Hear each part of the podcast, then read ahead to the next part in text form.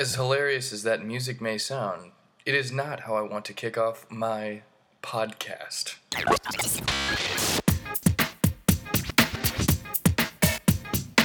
Welcome to the Michael Aldrin Comedy Podcast. It's going to be so much fun where he makes humor of himself and the many things in New York City. Oh, and by the way, this is not the voice of Bruno. Welcome back to the Michael Oldroyd Comedy Podcast. Ladies and gentlemen, very excited today to have one of my friends on as a guest. He's a comedian here that I've met in the New York comedy scene. We first started actually at Greenwich Village. That's when I first met him. We were booked on some of the same shows, and familiar face naturally happens in the comedy world quite often. So we became friends, and I'm excited to have him on today. We'll talk about a couple things and his journey, but please welcome Turner Sparks. How you doing today, Turner? Good, man. How are you? Doing well. I appreciate you coming out. It's good to connect for a little bit. It's been a little bit since we've seen each other. I know. It has been a while, yeah. I don't know. It's like when you're in New York, I think, everyone's running around doing spots all over the place. If you ever feel like you get on a run with people where you and someone else are on the same show, like every night for a week, but then you don't see him for 2 months. Yeah. And then it happens again. Yeah. I feel like that happened with us when we first met. Yeah. It was like a bunch of shows we were doing all together. And I imagine that'll probably be a similar pattern that happens. It'll happen again over the next several years, probably. Yeah. You know? It's sporadic how it happens, but that's how comedy is. It's funny how you see some faces that you haven't seen in years sometimes. Obviously, we're both in New York, but even I think out there. I started in Missouri, you know, and you'll maybe work with a comedian who's doing a lot of road work, and they disappear from your life at least for, 7 years, and then you randomly see them again, you know, whether it's on the road or say maybe they moved to New York. So comedy is a much smaller world than people would think. Yes, you can always get to someone else. It's like 1 degree of separation with any comedian. True. You're like, if you don't know them, you go on their Facebook page and you have 1,000 common friends. Yeah. You're like, oh, everyone I know knows them. Yeah. For some reason I know. How long have you been in New York? 3 years now. 3 years. Yeah. Okay, so I've been here a year, 2 years. Yeah. Okay. But in and out the first year. But I also find there's still a lot of people that I meet for the first time. And I have no idea how I haven't met them before. Like people who are working every night in New York City as comedians, which is what I'm doing, what you're doing. Mm-hmm. But yet still, like 2 years in, there's somebody I meet, and I'm like, how did I not? And we become friends. I'm like, how did I not know you in the last 2 years? Yeah, yeah, wow. And it's always nice when that happens too. And I don't know the exact reason for that. I mean, there's so many comedy clubs in New York that it's natural to kind of have maybe a couple that you work. More frequent than others, and then sometimes there's overlap, or you start working into a new club and a new scene for a little bit or a period of months, and it's I guess there's no rhyme or reason. It's just kind of what's working at the time, right? Where the opportunities are, and it's hard to predict. Like one booker likes you, and so you work that place for 6 months, and then that booker gets fired. Yeah. And you don't work it at all, and then the new booker comes a year later, and then you're back in, and it's all over the place. Yeah, it's definitely comedy is a bunch of doors opening and closing. I feel like at all times. Like, yes. The minute you think like a door closes, there's another random comedy door that opens at the exact same time. It's like it's on a system where they're like working together. Yeah. But I remember when we met. What immediately stood out to me was. I actually remember the conversation. I don't know if you do, but we're hanging out at the Greenwich Village Comedy Club. We were doing spots there, and we were just getting to know each other a little bit. And you were humbly telling me, I asked you about your past and everything, and you were very humble about it. It was funny because you were humble, yet it was like such a significant piece of information, right? Like you were telling me about how you and your friends and basically started a comedy club out in Shanghai, China. So that immediately captivated me, right? Like starting a comedy club is a very unique thing, I would say, right? Yeah. So I'd love to hear, I know the story, but I think that the audience would probably really like to hear a little bit about that, or what kind of sparked that, what the impetus for that. I'm sure you were just probably very curious, and there wasn't much of a comedy scene there, so you kind of said let's utilize our resources and make this happen, right? Yeah, that's it. So it didn't start as a club. The idea of a club was like years down the road. It started excuse me, it started in the end of 2009 as it's just like one show. So my friend opened a bar. My friend from Portland, who was living in the city I was in China, opened like a dive bar. Basically, it's probably stood like 60 people, seated 20 or something like that. And another friend and I had been talking for a while. I wanted to do stand-up comedy, or like just that we liked it. We were big fans of it. We loved Norm Macdonald. Like I remember we used to watch like Dirty Work. And that's a good one. And we both, he was from Australia and I was from California, but yet somehow we both grew up in like Saturday Night Live with Norm Macdonald, like his news and all that, you know, we're the same age. And so we just always talked about it, and we'd be like, oh, we should do comedy sometime, we should stand up. But I had spent a few months, not like every day, but just every once in a while Googling, and there was nothing in China. In the whole country, there was no stand-up comedy. There was like one guy had an improv group in Shanghai, and I emailed him, but he would never email me back and stuff like that. And I didn't even know, I wasn't 100% sure what improv was. I was like, I don't know, I want to do something in comedy. This is the only thing that exists. And that wasn't even where I was. I was in this city called Suzhou, which is 50 miles from Shanghai. So it's a different city. So it'd be like being in somewhere in New Jersey. Like middle of New Jersey, right? And so this guy opens a bar, and he hears us talking about it, and he's like, hey, if you guys want to do a show here, tell me tonight, and then I'll put a stage in, and I'll put lights in, because he had just opened his bar. He was looking for anything to kind of like, just bring a crowd in, anything to make his bar unique, and he's like, really? A comedy show would be cool. So it was like reverse. Yeah. Of how usually like you go to a bar owner and you convince them to let you run a show. Yeah. This was the bar owner convincing us to do a show, and we were all drunk, so we're like, "Yeah, sounds good, let's do it." Yeah. And then the next day he called me at like noon, the bar owner, and he was like, "Hey, I have a stage being put in right now. You guys are on in 3 weeks. I've already started telling people you better have a show ready." You know? Wow. And so the two of us had never done stand up before. We got our two roommates who were with us. So the four of us had never done it before. We each did we didn't even know what we were doing. There was no light, to tell people when to get off stage. We did 15 minutes each. We had notes. We were just, half of it was about our friends who were there. Yeah. Do you know what I mean? If certain people hadn't shown up, the whole show would have fallen apart. Yeah, yeah, absolutely. A lot of inside jokes. Yeah, we just had no idea what we were doing. But it was packed. It was free. And so it was just, packed because there was nothing else to do in town. Yeah. And it was almost like a sideshow, a freak show. Yeah. People were just going to see the spectacle. So then that got packed, and so then we were like, okay, we're going to start doing this every month. So we did it every month for a year.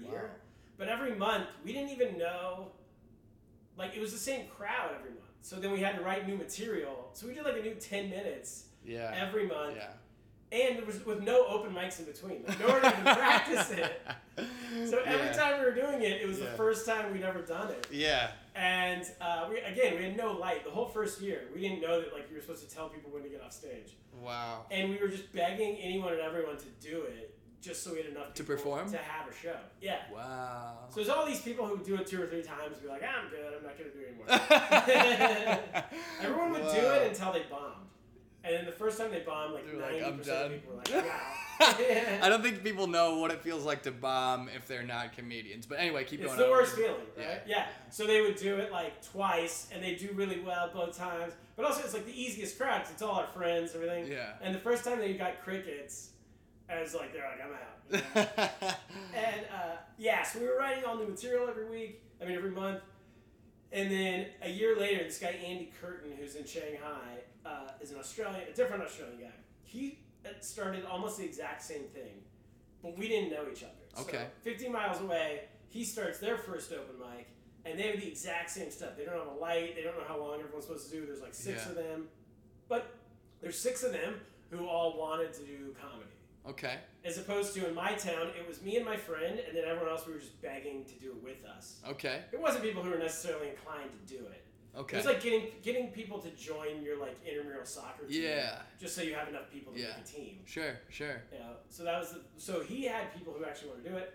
So within 2 months of him starting, a year later in early 2011, we connect. Somebody connects the two of us. Okay.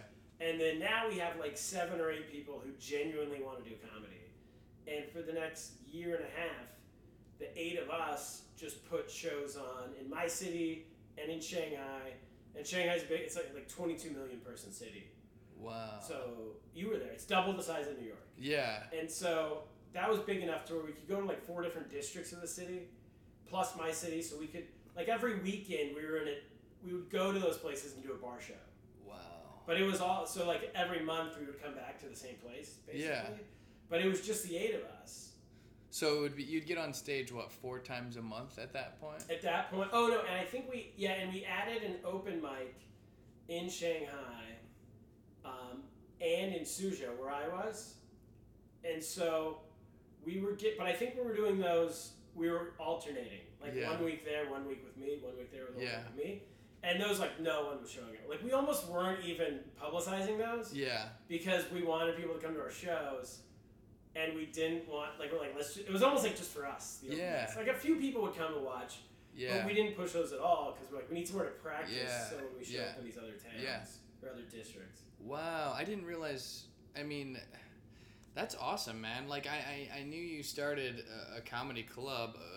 We didn't even get to that yet, right? Yeah, we haven't got to that yet. But you really, like, were a pioneer on an entire scene. You know, you and Andy, it sounds like, really kind of joined forces and really pioneered the stand-up comedy scene that probably exists out there today, right? Yeah, you played it. Yeah. So that's what we started, It was it was the 8 of us for the probably from 2011 when they started to, I would say, the next 1.5 to 2 years. And we were just, like I said, we were going around, and in that group was Joe Schaefer. Yeah, okay, so, in that 8 of solid people? Yeah, he was an original in Shanghai, awesome. So I've known him since then. And then he's a comic from New York, we perform with all the time. Yep, absolutely. He's been on my podcast, actually. Oh, cool. Yeah. And then it's got William Childress, who's a comic in Atlanta. And okay. He's moving up here soon. Oh, great. He was in that. He ended up moving to Myanmar and starting the scene there, and then moving to Atlanta. Okay. And he does really well in Atlanta now.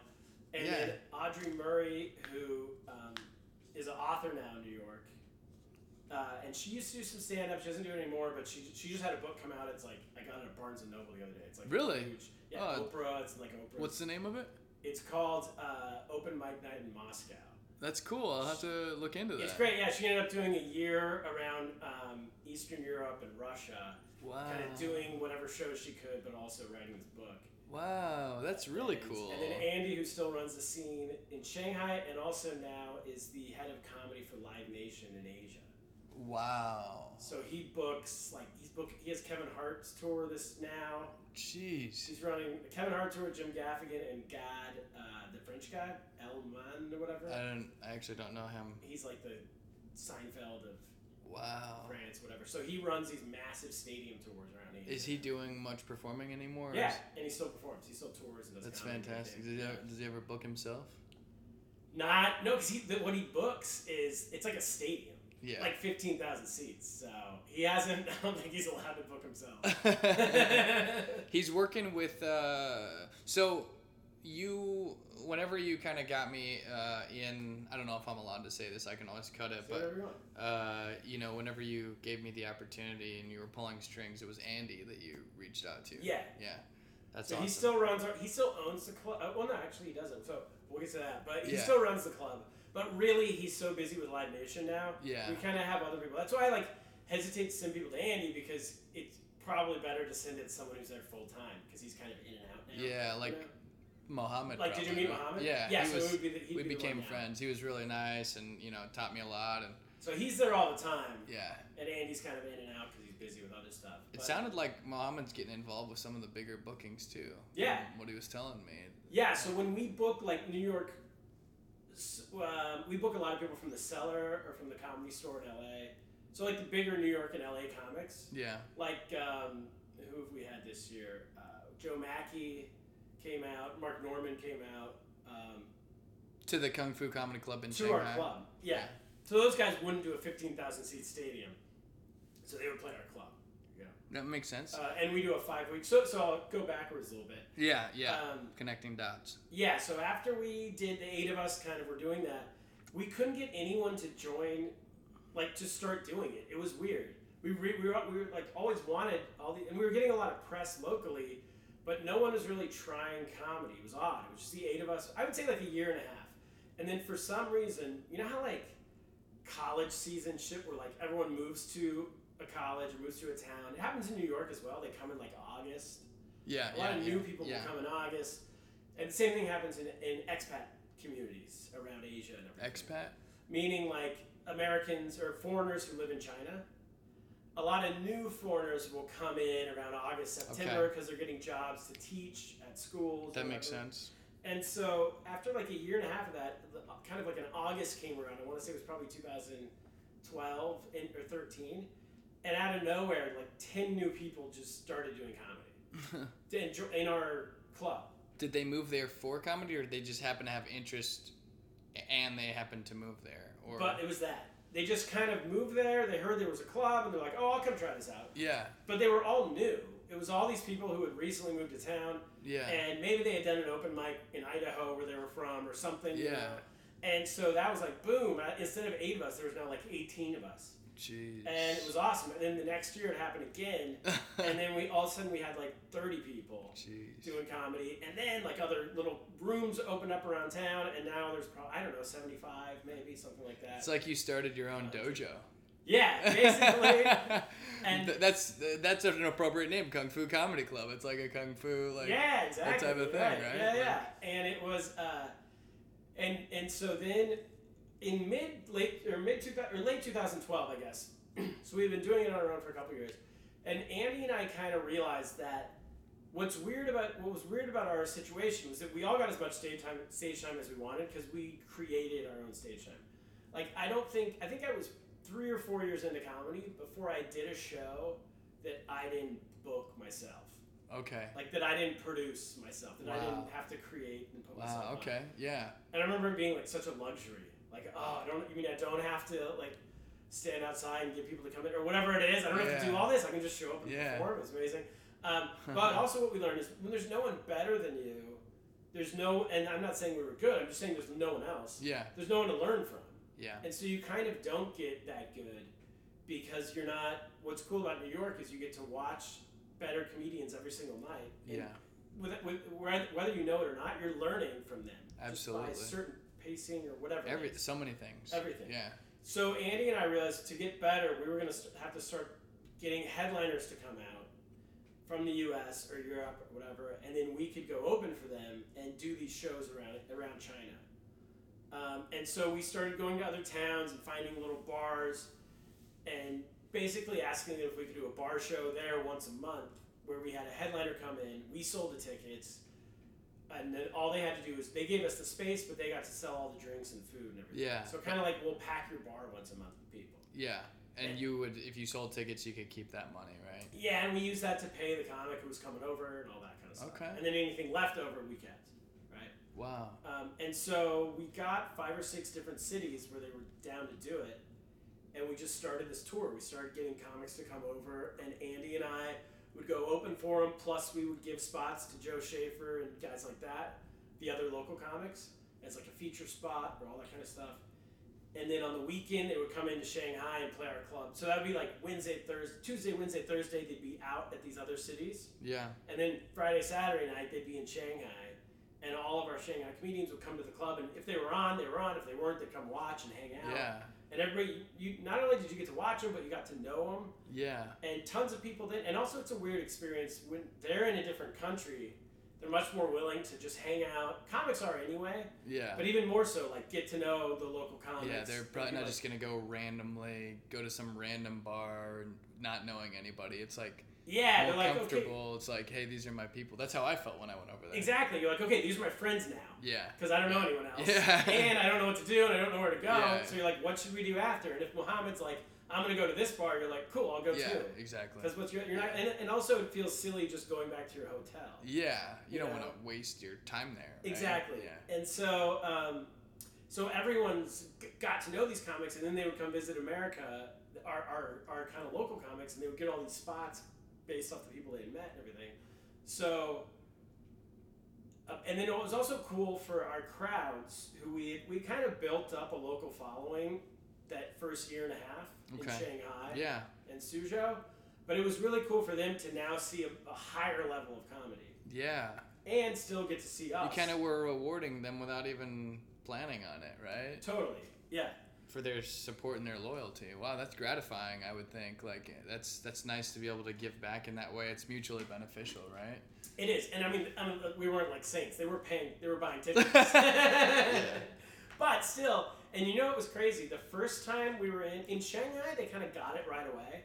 Because I think there's just a lot of big events happening in China. They got it as in they got the comedy? Like, the audience were like, cool, you have... Because most of the time it was a comedian they've never heard of. Yeah. But they just kind of trusted us. And if the comedian had a credit from Comedy Central, they kind of trusted the credit. You know? Yeah. They'd be like, well, he's been on Comedy Central. I've never heard of him, but Turner and Andy like him. Yeah. So let's go see what it is. Okay. And we never really burned him. Like, it was always somebody who was really good. So then after a few months, they just blindly trusted him. Like, sure, like, wow. It's going to be good because it's always good. Yeah. But what was interesting was that in Shanghai, they got it right away, I think, because we kind of built up this equity with all of our audience. Yeah. But in even in Suzhou, where I was 50 miles away, and in these other cities, these other satellite cities, the first show, it was always almost impossible to sell tickets. And the reason, this weird mentality they had, was that if you're doing something in my town, it must not be good. Because my town sucks. Yeah. It was this real, like, defeatist, I don't even know what that, or if we have that. I can think of an analogy that people would hate me for, so I'm not going to say it, but... Is there, like, a Midwest analogy to that? Or is there I feel like... It's a small town thing, maybe? Of, like, well, you can't be good if you're coming here. Yeah, it's not good if someone looks at their own situation that way, right? Like, you gotta... It's definitely mentally unhealthy. Yeah, it's mentally unhealthy to... Because it's almost like you feel like you and your circumstance or your area is inferior or something like you don't deserve it. And then yeah, exactly. Yeah. And then you're automatically putting down somebody that could do a great thing, right? Yeah. It's like, don't kill it. It's weird. So that would always be the first one. And so Andy and I would say, like, we just knew when we go to these new cities, we were going to lose money the first month. And we would tell the comic, like, okay, we're not expecting a lot of people in any of these places, but you're the first one. It's on us. It's not on you. And if 7 people show up, we're going to blow away these 7 people. And then next month, there'll be 50 people. Because they're going to go tell everybody that it was cool and it was worth it. Because the other thing was, they would see the ticket price. And the ticket price might be like $20. Yeah. And anything else in their town, there was no big events coming to these towns. Yeah. So there was no like NBA Basketball Asia, or there was no theater, or there was no concerts. There was nothing at that price range. And so the only thing that would happen in their town is like Friday night would be 2-for-1 beers at the local dive bar. And so the two things that would happen, a lot of people would ask us, are drinks included? And you would say, no, this is a show. And they'd be like, oh, that makes no sense. Why would I pay for something if I'm not even getting a free beer? Yeah. And then they just weren't expecting that high level of comedy or entertainment. Yeah. And it hadn't been available before. So it would come, and then we'd blow them away, like 15 people, 20 people, whatever it was. And the next month there'd be 50, 75 people, and then you'd be off and running. But you just had to, like, hit them. They'd almost feel like it was a scam maybe the first time, you know? You guys... probably made some decent money doing this. Then. Yeah, we made decent money, yeah. Wow. So it was never a full-time job for either of us. Yeah. I guess it was for Andy, but not successfully. He was like, I'm going to do this full-time, and then he was like, barely surviving. Yeah. But it was definitely, as a secondary job, it was great money. Because I had another job the whole time, and so to do this, it was tons of... And we were getting paid. The way we looked at it, we were getting paid to learn how to do comedy. And to meet all these comedians and make all these cool connections. And not only were we meeting comedians, but then we were meeting their managers and agents. Yeah. Because a lot of times we had to deal with them to book it. Yeah. And so we kind of got to know a lot of those people. Wow. I mean, that's awesome, man. So we still need to talk about how it leveraged into the actual Kung Fu Comedy Club. What connected A to B there? So what happened there was... we were doing so many shows at our bar in Shanghai. So it started one night a week, and then it got to 2 nights a week. And then almost kind of like the Lantern in New York, where you know how that's a bar, but they do comedy 7 nights a week. Yeah. It's basically a comedy club. Yeah. And I think they're now calling it a comedy club, right? The Lantern Comedy Club or something. Yeah. So the same thing was sort of happening in Shanghai. This place we were at, we were adding nights and adding nights. I think we got up to 4 or 5 nights a week.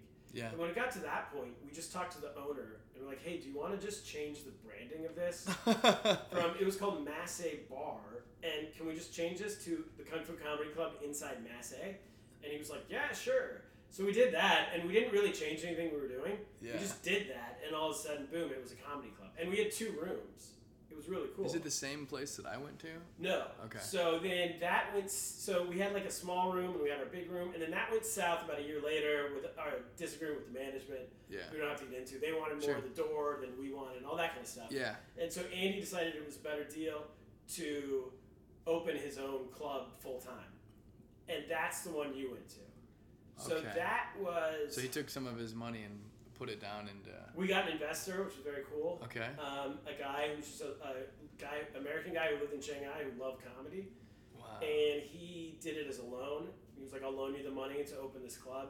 Wow. Pay me back when you can, kind of thing. That's it. He didn't even want a percentage of the company, huh? No, and he's been paid back and all that kind of stuff. Wow. So that's very cool that guy did that. Very cool guy, yeah. He actually owns a hotel in New York and owns a hotel in Shanghai and all over. Sounds like a somewhat philanthropic move in a way, just because it was kind of like... He literally just liked it. Yeah, and he liked having a comedy club in Shanghai and was just like down with the whole thing. That's awesome. So, so we opened the club in Shanghai... I want to say 2014, and then 13 or 14, and since that time, maybe 13, it's been 5 nights a week. There's 5 English shows a week, 2 Chinese shows a week. Chinese language. Yeah, yeah. But what's cool about the club, and you might have seen it when you got there, when you went there, is the comedians go back and forth. Like English-speaking comedians will perform on the Chinese shows, speaking Chinese. Yeah. And then Chinese comedians will perform on the English shows, speaking English. So it all kind of mixes together. That's awesome. Yeah. I remember when I was there, there was a French show, too, the one night. I forget the headliner's name off the top of my head. Was it the British guy? He's from France. He was from France. Yeah. Okay. Yeah. There's there's a big French community in Shanghai, and we have a guy, Ray Nichin, who lives in New York, who's French, and he's going there to headline in a couple months, and every time we do a French weekend, it sells out immediately. That's awesome. And we do Russian weekends sometime, and those do really well. It's the Russian community. German shows, those do well. It's German community in Shanghai. Wow, that's awesome. I mean, I think that it's very worldly, right? New York's obviously very worldly, but there's not too many shows that aren't done in English here. You're right, yeah. And one of the things that I really liked by being over there was it really exposed me to worldly comedy, like meaning... This is a trade that can be actually like harnessed and released around the world. I mean, it motivated me. It opened my eyes to wanting to do things like world tours someday, even if it's not, you know, all in one point in time, but just being able to perform more around the world, right? It was really cool to see that circuit, and that there's a whole nother community of comedians that I've never even heard of that are like going around just traveling Europe and Asia and, you know, other parts where, you know, they're making their entire living off doing comedy. It was really cool to be exposed to that. Yeah, it's like when Mohammed is from Egypt. Yeah, right? Exactly. Yeah. And he said growing up, do you know Ahmed Ahmed? Yeah. So Mohammed's like said his favorite comedian growing up was Ahmed Ahmed. Yeah. And it was crazy. Like Ahmed Ahmed came and did our club, and Mohammed's like, oh my god! It was like for him, like Seinfeld, you know? Like his hero. It was like doing it. Wow. Yeah, there is comedy around the world. So I started out there, so I still tour Asia pretty often. And I haven't gotten to India, so like East Asia. I haven't gotten to India. But there's a whole comedy world there. And Europe, which I need to get to, but I haven't yet. But you do meet all these people kind of traveling through. And I know what you mean. It's comedians talking about the world as well on stage. Yeah, you learn about what's going on in the world more, I think. It's just such an education all around. Yeah, and the audiences too. So a lot of people ask me, like, especially in America, we have this funny way of thinking where people will ask, is the audience American or Chinese? Yeah. Like, those are the only two options. Yeah. Yeah. And I'm like, well, there's some Americans and there's some Chinese, but our audience is also Russian, German, French, Italian, Spanish, South African, Australian, Canadian, British. And so what happens is you start to see, so the German shows and the French shows and the Russian shows, those all just blasted immediately. They took off, they blew up immediately because we saw these people coming to our club for years, listening to shows in English. And even though English is, they're French people in Shanghai, English is their second language, but it's still a closer language to them than Chinese. So they're like, cool, I'll go watch a show in English. Yeah. But if you offer them a show in French, you're like, oh my God, now we definitely know. Yeah, especially if the comedian, you know, is French too. Not that it has to be that way, but you know, they're gonna have that inside humor, right? Totally. Like just all the nuances. And it's something about their home that like they're missing because they're not at home. All that kind of stuff. Well, that's fantastic, man.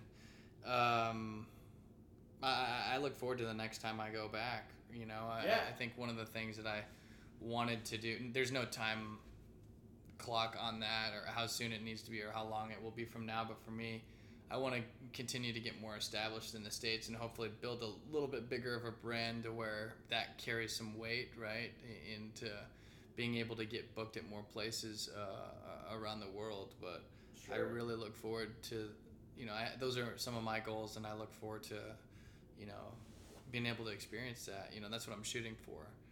Yeah, I think a good strategy is festivals around the world. Yeah. So there's, like, our club has a good one. Kung Fu Comedy Club. It's called China International Comedy Festival. Okay. In Hong Kong, there's a good one. At Takeout Comedy Club. Yeah. And then Bangkok has one. Those are the ones I can think of in East Asia that are good. Great. And those are the things where you go and you meet, like, comedians from every scene in Asia.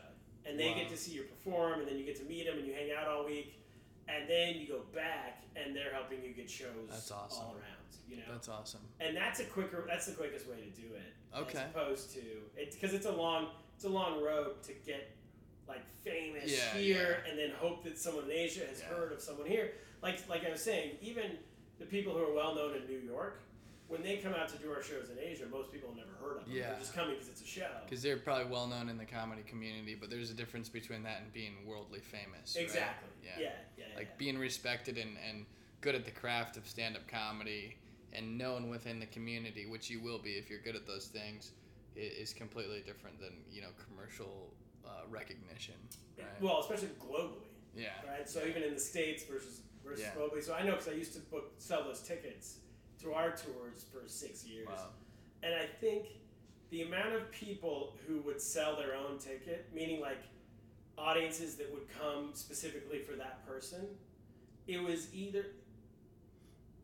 usually people who were coming back. So we'd had them once, and then their second time, like they had almost made fans on the first time. Yeah. And then their second time back, people were like, I saw them last year. I'm coming back. Yeah, yeah. It was that more than their first time coming out. People were like, I'm going to go see them. Yeah. The one that did, I remember Ari Shafir sold tickets his first time because Joe Rogan's, he's popular everywhere, but he's popular in Asia with all the MMA stuff. Yeah. And people knew Ari from Joe Rogan's podcast. But even that, it wasn't most of our, it was maybe 20%. Yeah. Of the room was fans. Wow. Yeah, that's a really insightful statement, right? I think it's very interesting to see what it is that draws, right? What it is that draws the crowd. Is it a repeat customer? Is it, you know, recognition? Is it the trust in the club, right? Like there's so many factors. Yeah, it's a combination of all that. And you'll know, like, you show up to clubs sometimes and you have 30 people that you brought. Like, you know people in that town, or you have fans in that town, or whatever it is. Sometimes 30 people come out for you, and then, like, there's no one else. Yeah. And that's when you're like, oh, I should probably do a different club next time, because I'm bringing everyone, and the club's contributing zero. Right? Yeah. It should be some balance. Yeah. Like, we always felt it was our responsibility as a club to fill the room. Yeah. And then if the comedian could add to that, that's awesome. But we never, like, made it their responsibility. Yeah, you didn't do bringer shows, essentially. No, we never did bringer shows. Yeah. And when we would book these international people, like, if I'm booking somebody from LA or New York, I'm not going to be like, oh, well, they better fill the room. It's like, dude, they live in LA. How are they going to fill the room in Shanghai? Yeah. If they can bring a few people, if a few people come out because they're fans there, that's great. But we always felt it was our responsibility. And then when you tour as a comic, I feel like the good clubs do that in the U.S., and then but a lot of them, it's flipped. Yeah. They're like, well, if you can fill it, you can do it, but if not, like, all right, well, then what are you contributing? Yeah, you know just what I mean? They're giving you the opportunity to just go up on stage and speak into the mic. That's what like lights and a microphone. Yeah, I can figure that part out. Yeah, I'm bringing 100% of these people. You're selling drinks to my crowd, friends, you know? My friends. Yeah. It's interesting how the business works like that, right? Yeah, it's and that's why people like what's his name? Stanhope, Doug Stanhope. I know the name. Okay, so he doesn't play comedy clubs anymore. Because he was doing that. He has his own following. He's a U.S. comedian. Yeah. And he built enough of his own following to where at some point he was like, wait, why am I still playing these comedy clubs? They're charging this service charge to my audience. Tickets are $20, but they're getting charged $27 because it's a service charge. Plus, it's a 2-drink minimum. And so he just started booking his own rock clubs or just performance spaces, selling his own tickets. Absolutely. And doing it that way, and that's all he does now. That's awesome. I mean, essentially, that's kind of what, you know, I mean, I know Kevin Hart's famous and everything, but I think that that's part of what he was doing is building up his following. You get your following, and then you just book the venue appropriate to the following. Exactly. Right? And you don't need, if the club is, I think like in the old days, and some good clubs still do this, right? They'll bring an audience, or people come because it's a good club in certain cities and stuff like that. But if they're not contributing anything, they're like, well, now what are we doing? Right? Yeah. I think we have this need, comedians in the U.S., I think more so in the U.S. than I would say abroad, are tied, maybe because it's like an older tradition, but really tied to this club idea. Yeah. Like, we all want to get into the comedy clubs. Yeah. We all want to be that headliner who plays all the clubs in the U.S., all the big clubs and all that. But when you take a step back and think about it, you're like, okay, well, sure, that would be great, but it's also not the only avenue. Yeah. It's not the only. And sometimes if you go a different route, it's easier to get into the club, right? If you build that demand or whatever it is that the club's looking for, well, sure, yeah. Then in a roundabout, they'll either be coming to you or it'll be a lot more lubricated when you come back to them and say, hey, I'd love to perform here, right? Cause yeah, and there's so many different ways to do it. If you have an audience, you'll get booked anywhere. Yeah. It's not much of a secret, right? It's very simple. Yeah. And I remember, like, so the idea of working on being late night. Yeah. Like, everyone wants a late night spot, yeah. Right? Yeah. I remember Ari Shafir telling me that he never, I think he's done, like, one now in his life. But at that point, this is 3 or 4 years ago, he was telling me, he's like, I've never done a late night set. But yet he could sell out all these clubs, so who gives a shit? Like, the clubs don't care if you've ever done a late night set. Yeah. He had his big podcast, right? His podcast gets like 250,000 downloads a week or whatever it is. So if you have your own following, nobody cares. So basically what Turner is saying, guys, is that you, the listeners, are extremely valuable. And I just I don't want to show any underappreciation. You guys are my following. You're my family. And thanks for sticking with me and for you know, hearing about all these cool things that, you know, that are going on. So, yeah, anyway. No, 100%. Got to give you guys a shout out. I can't not acknowledge that because it is very true. The money and the value and all these things, the priceless part is the following, right? The audience, the people that are into you, your fans, your supporters. That's where the gold is.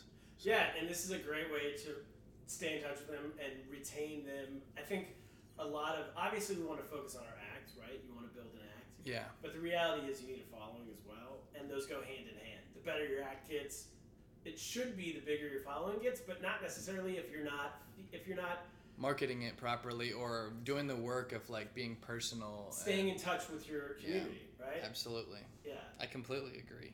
So it's all of it. Yeah. I was going to say, you and Joe and a couple others performed at the Comedy Cellar. They brought you guys in, and the show was in Chinese. Is that correct? Yeah. I'd love to hear about that. That's a huge deal. It was a huge deal. Yeah, it was very cool. We were in... So it's like the story of my life, which is like you're like your whole life's like, I want to play the Comedy Cellar. Yeah. And they're like, cool, you can come do it. And you're like, really? They're like, yeah, in Chinese. And you're like, motherfucker. Yeah. Hey, you know what though? Pictures of you on stage at the Comedy Cellar, the marketing, the experience. There is, dude. doing it in Chinese, that's fantastic. It's cool. I know, it's cool. It's just like one step harder. Right? Yeah. Well, you know what though? It's a great thing though. It was cool, yeah. And I'm really happy we could do it. And hopefully, Ronnie Chang and Des Bishop kind of put it together, and they say they want to do it again. So I just need to. But now we're back to the 2010 in Suzhou, China, where we're doing this thing every once in a while without doing open mics in between. Yeah. Do you know what I mean? But you know what? The good thing is though, since you're in New York, even if you're doing that show once in a while, yeah, you're connected here though, right? So you are doing shows. I'm doing shows, but in English. I'm doing nothing in Chinese. Well, if you wanted to though, right? Like I'm sure you could figure out a way to like set up a practice thing for doing them in Chinese. Well, we were talking with Craig out at the Misfit Hive. Yeah. We almost might start doing that. That's cool. It's literally just going out there once a month, picking a day, even if it's like 5 o'clock at night. Yeah. Even if there's 8 people there or 0 people or it's just us. Yeah. Like just going around and doing our sets to try to build an act. Stay sharp, build it back up. Yeah, I actually think we should do that. So it was cool. So it was myself, Gus Tate, Joe Schaefer, Jocelyn Chia. I don't know if you know her. She's Singaporean American. I don't think I do. So she speaks Chinese because her family's Singaporean Chinese. Okay. And then Desirani. So here's the weird thing about that show. I don't know if you heard about it, but we get there and the Comedy Cellar people are like, okay, so half the people here showed up not knowing. This is right before the show. Not knowing this show was going to be in Chinese. Okay. They just bought tickets to the Comedy Cellar. They don't know what it is. They were inside and still don't know. They were literally, the room was full. It was sold out. And some of the people in the audience still didn't know. Half. They said half these people have no idea what the show is, didn't know you were going to be doing a show in Chinese, don't speak Chinese. The other half of these people came specifically because it is a show in Chinese. Okay. And they go, all right, so just go figure it out. And then they, like, push us, and then the show begins. Like, just you guys can do it, you know? They, like, push us into the room. Oh, my goodness. So Des and Ronnie decide to host together, and because they also don't know what to do. So they go back. They go up on stage together and like are going back and forth, like language to language. Yeah, yeah. And it's sort of it is working. Like because, English to Chinese. Yeah, but almost like Des will ask Ronnie something in Chinese. Ronnie will respond in English, and then they'll go back to Chinese and back to English. And with two people, you can kind of get it done because one can translate while the other one's saying what the other one's doing. And they were just kind of riffing, and it was. Brilliant, it sounds like. It was brilliant. That sounds like a great... I didn't think there was a solution to the problem, and that sounds like... So that was a great solution. Yeah. And then I'm up first. And they're like, okay, Turner, now you're next. And so they call me up, but I'm by myself. And I'm like, okay, now what do I do? So I turn my first joke in Chinese, and like obviously it works for half the audience. But half the audience is not great. And so then I kind of pause. I'm like, I don't know what to do, and everyone's laughing. I'm trying to figure it out, and I think I just like riff for another minute or two, and then Chinese. I can't remember English or Chinese. I think Chinese, and then back to English, and then at one point I tried to translate what I had just said, and that was like the worst idea because that slows everything down. Yeah. And then I ended with a couple jokes, and it was like back and forth and back and forth. It didn't go very well. I wouldn't say it was like the worst thing ever, but because the crowd was in on the idea, like. There's like almost, what are you supposed to do? You know, there's like nothing to do. Yeah. And then Gus goes up next, and Gus just does the whole set in English, like literally no Chinese. And then I was off stage. I was like, wait a second, like the whole deal that we got into the Comedy Cellar was because we had to do it in Chinese. Gus just like gamed the system. He did well. Yeah. Because the Chinese speaking people also speak English. Yeah. We kind of found out later, you know? Okay. But it wasn't on the theme at all. And then Joe closed it. Schaefer closed it. And Joe had all this old material that he hadn't done in years that was like, he used to do in China, where it was like a little bit back and forth, like the punchline would be in Chinese with the joke in English. So he did all that, and it went really well. That's awesome. So it was the three of you guys that and Jocelyn. She did. Okay. I think she opened with like one-liner joke in Chinese, and then did her set in English, and then closed with a one-liner joke in Chinese. Like everyone was trying to figure it out as we were going along, you know? Well, that's awesome, and it sounds like, you know, if they're going to have you guys back, that... If they have us back, hopefully it's all in Chinese. That would have been way easier, just to do a show with all Chinese people, or Chinese-speaking people. So hopefully we can do that again, because it is this... There's a ton of Chinese people in New York City. Yeah. And there's no comedy for them. So it'd be awesome if we could get it going. You could advertise in Chinatown for it. Totally. If you wanted to. Yeah. Right? And like NYU, there's a ton of students who are Chinese. Absolutely. You know, Chinese like student associations and all that kind of stuff. Maybe, and if, you know, this is just an idea that's coming to my head, but like if you're looking for other potential options to start either a practice thing or whatever, maybe find a venue in Chinatown. Right? Yeah. Like just... yeah, that would be cool. You know, maybe it'll...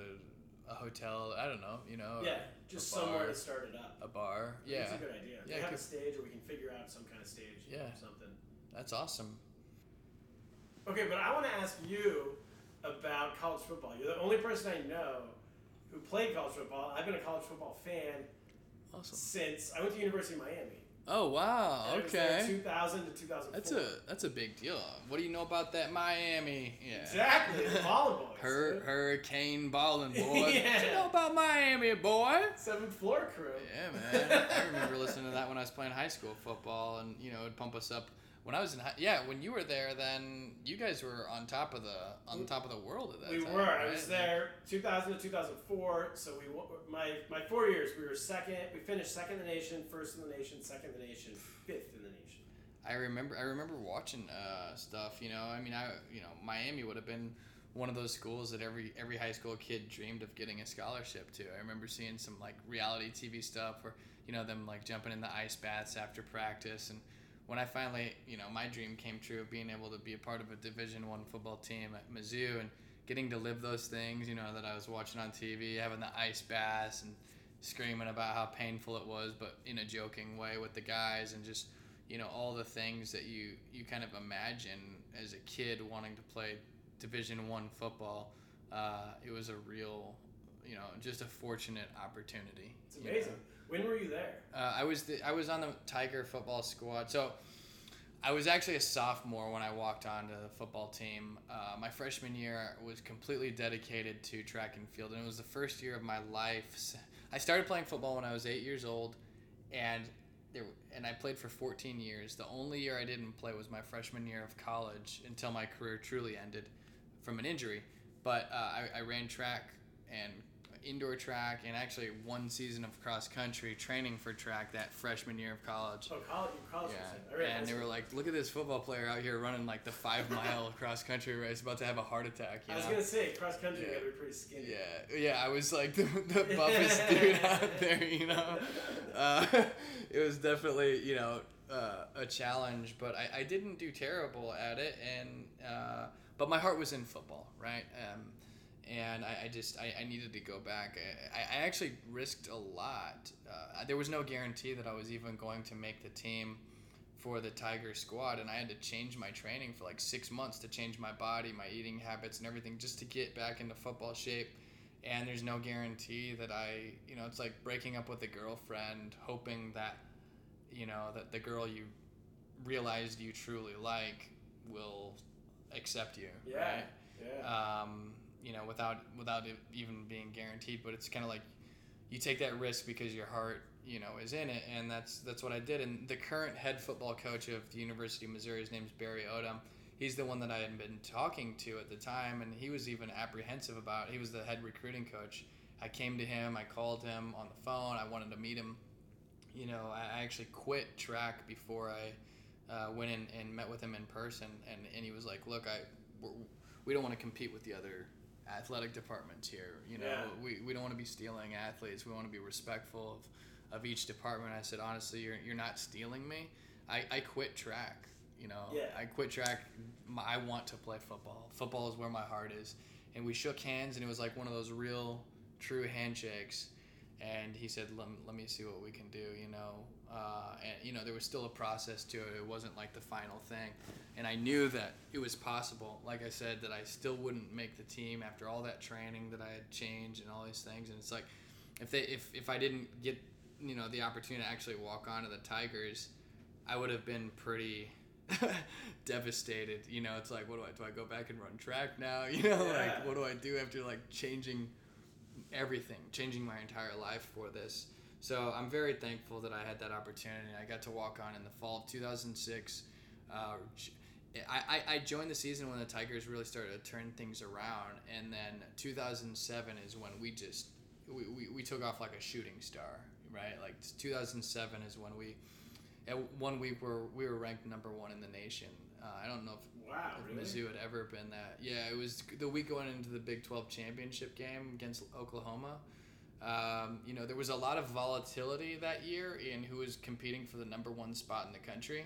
There was a lot of teams getting knocked off and people, you know, capturing it. And we got in right at the end of the season. We got it going into the Big 12 conference championship game.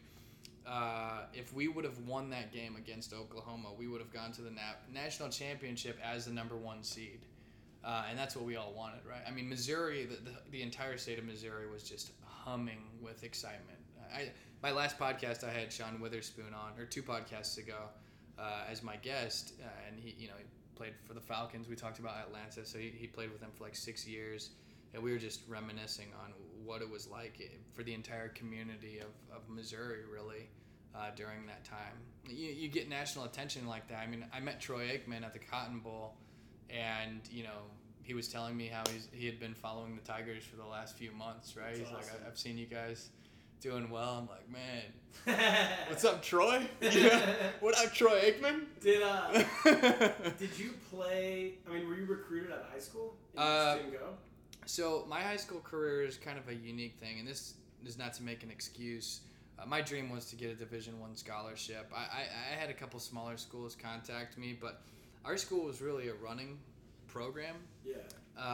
You were a receiver? I was a wide receiver. We were a powerhouse smash mouth football team. Okay. And I didn't get too many opportunities to, you know, to showcase my athleticism. They did give me some opportunities. There was one game where they opened up, you know, and started giving me a chance. They said, I want to see what Oldroyd can actually do because, you know, he makes plays in practice and whatnot. And it was my junior year, and I was able to break the school record, right? Like, I had 190 yards receiving for, you know, I think it was 5 receptions. So, like, the average, 4 or 5, I think it was 4 receptions. So, I think my average, you know, yards per catch was 45 yards. Yeah. But it wasn't, you know, I was like an all-conference receiver, nothing special. I was all-state in track. You know, I think naturally I was a little bit more gifted in track. I didn't really market myself. There wasn't big schools coming to me, to answer your question. So then you just went to Missouri for track and then quit and then walked on. Yeah. Got it. What they used to at Miami, I heard, is when they ran out of when I was there, when they ran out of football scholarships. Yeah. The coach would put them all on track scholarships. Oh, really? Yeah. Interesting. And then they could play football. That's very interesting. And that's how they, like, overstacked those 2001, 2002 teams. So, like, Santana Moss, do you remember him? Yeah. He went all through college on a track scholarship. You know what? That's very interesting. But they would have to then go run track. They would have to do it. I'd be interested in actually knowing how there's a thing called Title IX. Yeah. And I'd be curious to know how that intertwined because they only have a few... male scholarships that they can actually give out in track because football takes up so many spots, and then women's sports have to equal out the number of boy sports scholarships as a whole. Yeah. And there's no female sport that has like 80 scholarship spots like football does. So like what happens is every other sport on the guy's side becomes extremely difficult to get so a full ride scholarship. So I can tell you, I know what they did in Miami because I knew these people. Okay. I only know from personal experience. I don't know. I can't back this up with 100%. Yeah. But all the girls in my dorm were scholarship for crew. Okay. So I think what Miami would do was just give women all the female athletes. Yeah. Just everybody got a full ride for everything.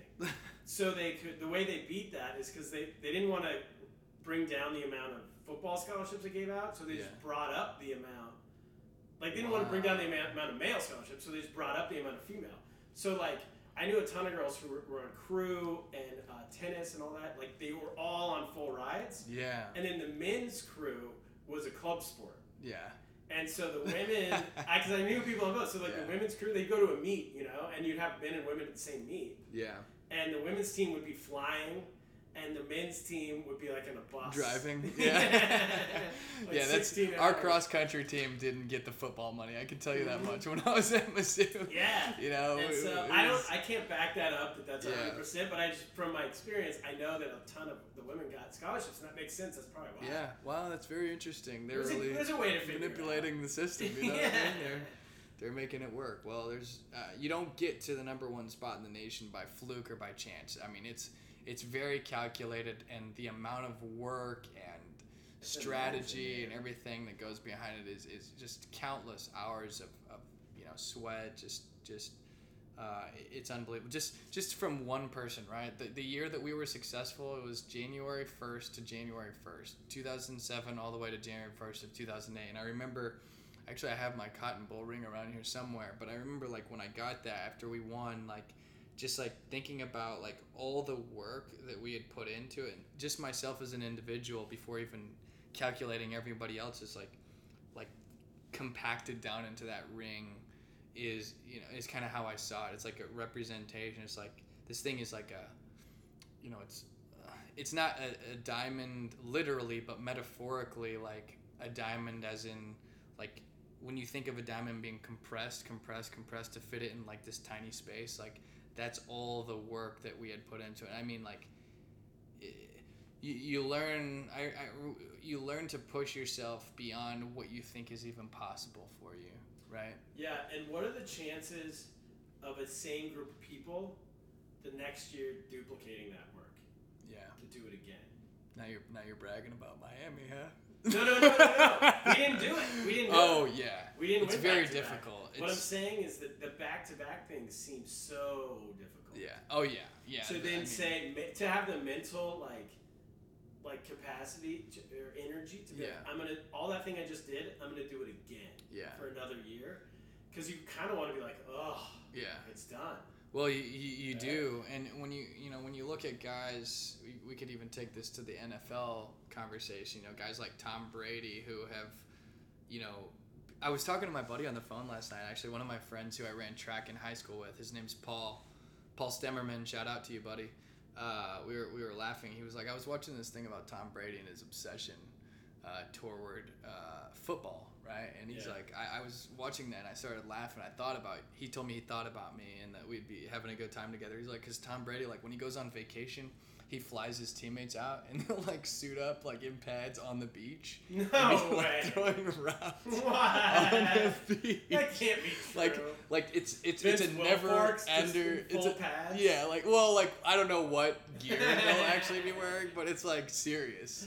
That's and it becomes like this part of your psyche that is indestructible. I don't know how to explain it, like, but you learn to, like, change the shape of your mind. In my opinion, when it comes to the dedication required for like high level success on that level, it's insane. I remember I was working out one time in the gym, like in the rec center, which is not where the football players practice. We have our own facility, but I went there like in the off season or something, and one of my buddies saw me like doing pull-ups, and he was like, I'm not astounded by the number of pull-ups you did. What I'm astounded by is I could tell when you hit kind of the wall, right, of where most people would stop. Yeah. And he's like, it's like you turned up this dial in your head and you just blew past that, right? Wow. So it wasn't the physical accomplishment, it was watching how my mind, like, I guess he could see, like, that you train your mind to push beyond where the normal person stops, and to not even, like, almost like you like hit the accelerator through it, you know what I mean? Do you know Ron Artest, the basketball player? I know the name. He's the guy who ran into the stands in Indiana and punched the fans. Oh, really? He's a real maniac. Okay. But he's also just like a crazy person, but he has this great quote. They were like, when you get tired, but he's known for just never running out of energy as a player. It's like the hardest worker on court, you know? Yeah. And they were like, when you get tired, like, what do you do? And he's like, oh, you know, he's like, they were like, you don't seem to get tired like most players. What happens? And he's like, oh, no, I get tired like everyone else, but when I get tired, I just get more energy. Which makes no sense. That sounds like a Bobby Knight potential quote, you know? Yeah.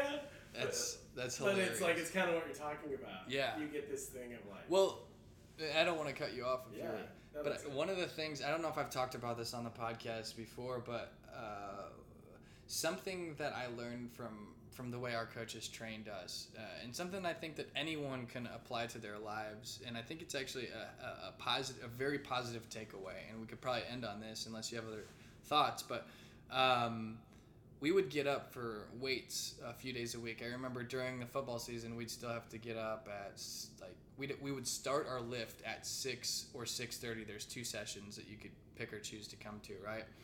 And we would actually, I think it was 2 days a week during the season. Off season, it's more than that, right? But during the season, weights are separate than practice, it's separate than film, it's separate than travel for everything, separate from games. And we would have to be down in the practice facility. We had a certain uniform that we had to wear, right? Like, it's not like you just show up feeling like throwing whatever's available. You get everything down to the socks, the shoes that are team issued, the shorts, the shirt that has to be tucked in, and you had to be there before 6 a.m. on the dot, because when the weightlifting coaches arrived, if you weren't there and enthusiastic, you're immediately going to start getting punished, right? Like, if you aren't excited, so the takeaway that I'm trying to get to, the point that I'm trying to make, is we were required to scream and clap at the top of our lungs. We would hear when the coaches were, like, right outside the doors, like 6 on the dot, and we're like, all right, guys, we you guys ready? Like, let's turn it up, right? And we'd be like, yeah! Like, I mean, to the point where, like, you have to do it to the point you can't breathe, and you have to be... It's the most excessive, obnoxious, fake thing that you could ever imagine when it's 6 a.m. and you can't even sleep. And if you didn't show 100% max enthusiasm, you're punished. And the takeaway for me is that when you do that, when you clap through the negative, when you force yourself to be enthusiastic regardless of whatever terrible circumstance you feel, it like shifts your mind. Like, it causes actual enthusiasm to start to transpire. Wow. Even if it's not, like, initially real. It becomes real because you create it, even if it's because you're thinking, this is so stupid that I'm laughing right now. Yeah. But that laughter almost triggers it to start to become real. Yeah. Right? And then all of a sudden you're going all out, you know, in your workout. And we would have guys, like, it's so, like, we'd get under the squat rack and we'd be like, give me some heat. Because, I mean, they would have us lifting a lot of weight. This is not chump stuff. Like, I would look at, they would choose the weight that you're doing based on your body composition. They're tracking everything, so they know exactly how far to push you at what time of the year. And, like, you'd look at the weight and you don't want to, like, back down from it. You're like, man, I've never, like, lifted this much. Like, they want me to do 12 reps of this. I'm like, this is outrageous. And, like, you're like, dude, give me some heat. And your buddy just come up and you just smack you on the back of the neck, like, really? As you're getting in the squat rack, if you wanted it. But it, like, it's like whipping the horse or something to run faster. It honestly, like, creates this surge of energy, and, like, it forces you to, like, get under the squat rack and just start going crazy. Oh, you know? Gosh. So, like, it's insane, man. That's awesome. Is. Yeah. So. I might have to do that at some point, right before a show. Yeah. Like, all right, give me some heat. I'll be there for you. But yeah, that's the takeaway, guys. Be enthusiastic because it can become real. So, do you have anything else, Turner? Anything else that you wanted to talk about? That sounds great. That's a great way to end. Awesome. Well, I've really enjoyed having you, and I think it's a real treat to learn about your story. There's a lot that I've learned that I'm actually going to take and you know, kind of scribble down. Actually, I do have one last question. I know we got to get going, but is there anything applicable that you felt like you could take away from your journey in China that you currently do put into your mindset here in New York, right? Like you're... Yes. Like, so it's that, like I was saying earlier, that the first few years of my comedy, I never did a show. I guess I did probably, but I would say 90% of the shows I did, I performed on, I created the show. Yeah. I was running the show. There were times where I would be selling tickets and hosting a show at the same time. So I'd be working the door, and then a comic would finish, I'd run on stage and bring up the next comic, and then run back off stage and keep selling tickets. And it's that, the work ethic that a show doesn't happen unless you make it happen, is still my baseline for comedy. And so if I ever get to do a show that I'm not creating, and as I'm saying this, I'm literally going to a show tonight in Brooklyn that I run. I hope I'm not. No, it's not. It's in a couple hours. Cool. But I run it, and so if I ever get to do comedy that I don't create, it's like this crazy treat, but it's not what I expect. Yeah. And also, I think nothing happens unless you create it. Yeah. And I don't think comedians should expect things to happen unless they create it. Yeah. And so still, a lot of my... I work full-time as a comedian and make my living off of comedy, and almost all of that is off of me cold calling, or whatever you want to call it, all these different places and getting my schedule together and giving them a price for how much it would be to get me to come perform, whether it's a private show, a corporate show, or a club show, whatever it is. I push myself onto everything. I don't have any agent or management or anything like that. And I know a lot of comics who are good in New York City and spend a lot of time kind of wondering, like, well, why doesn't it happen to me? Why doesn't someone find me? And I think no one finds us. Yeah. That's not, we're waiting for something that's not. I was hoping that would happen for me in football. And okay. That's a huge lesson that I learned. And you went I needed to market. I needed to create a highlight tape myself and send it to colleges and big universities if I wanted them to notice me. But then you went to Missouri and you knocked on the guy's door and you got a meeting and then boom, you're on the team. So that allowed me to become a walk-on there, right? Yeah, and so I think I have the same mentality with any... And I had a business in China where it's also the same thing. So I have the same mentality with a small business mentality to comedy. That's great. Which is, so that's totally what I've taken from that. And it's allowed me to work professionally as a comedian for the 2 years I've been here. And still, like, most people have no idea who I am. And that hopefully will come at some point, but it doesn't necessarily have to. Yeah. Are you must do a lot of road work then, outside of the city? Yeah, I do. So, I mean, I was late here coming to you because I had 4 emails coming back at me from people I'd emailed earlier in the week, and they're asking for videos to come do their events. That's fantastic, man. And so I was kind of sitting there trying to get everything and calling people and stuff like that. And so I spent a certain amount of time doing that. And I think we can all do it, really. Yeah. I don't think there's any reason why not to. Yeah, I feel like I'm pushing myself to do that more and more every day. You mentioned comedy festivals being a good entry point for the world market. I feel like that's also good for U.S., right? Like I think doing comedy festivals in the U.S. can help. Sure. Help as well. So that's a random statement and a random way to end. But, but it's the idea of like no one's gonna come and knock on your shoulder and be like, hey, do you want to be famous? Yeah, and that's a good takeaway for the listeners. Or do you want to have a career in comedy? Who cares about famous? Yeah. But do you want to make your living doing comedy? That's not like some switch you flip and it happens, right? Yeah. It's like in us. We gotta go make it. It's the same, and I think that's a great takeaway for the listeners. Whether you guys out there are comedians or aspiring comedians or just interested in comedy, but you know, pursuing a passion of yours, like I think the takeaway truly is you got to make it happen, right? You got to be the one to take it onto your shoulders and stop waiting around for someone to discover you or like how much potential you have. I think we all have so much potential. You got to be the one that not only unlocks that but shows that to the world and shows it to the people that are going to be able to put you in the position that you want to be in. So sure. So, super, super positive way to end, but I tried doing this before. I'll try again. Turner, it was awesome having you. Thanks for sharing all your stories and insight in your journey, and I hope you all have a good week. Thanks for tuning in, and until next time, take care, guys. Peace. Peace. Bye-bye. Thank you for listening.